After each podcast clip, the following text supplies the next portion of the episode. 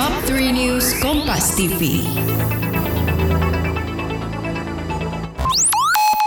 Halo sahabat Kompas TV, saatnya kita kembali mengupdate tiga berita terpopuler hari ini, Senin 24 Januari 2022, bersama saya Anselina Tasya. Kompas TV di berita pertama, ratusan orang yang tergabung dalam aliansi masyarakat Dayak di Palangkaraya, Kalimantan Tengah, mengecam pernyataan Edi Mulyadi yang dinilai menghina masyarakat Kalimantan terkait ibu kota negara.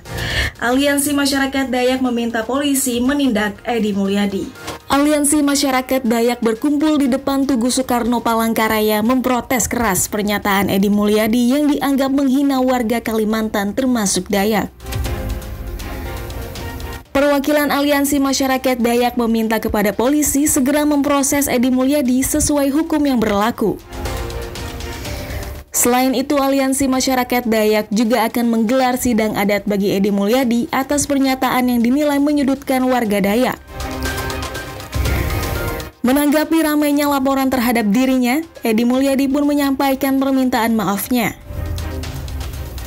Ia juga memberi klarifikasinya maksud perkataan yang dinilai menghina warga Kalimantan.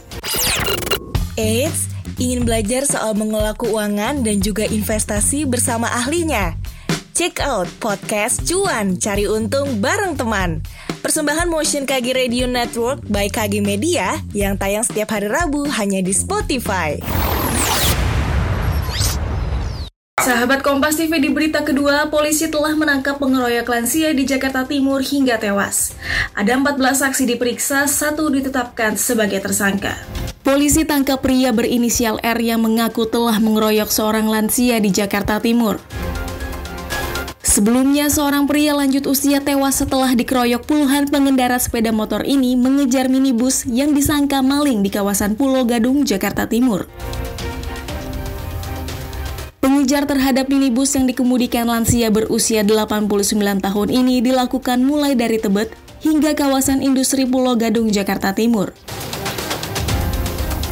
Saat dihentikan, puluhan pengendara sepeda motor langsung merusak minibus dan mengeroyok pengemudi hingga tewas. Sahabat Kompas TV di berita terakhir, Komisi 2 DPR RI bersama pemerintah KPU dan Bawaslu menggelar rapat jadwal pemilu 2024. Pemerintah dan KPU menyepakati jadwal pemilu 2024 pada 14 Februari.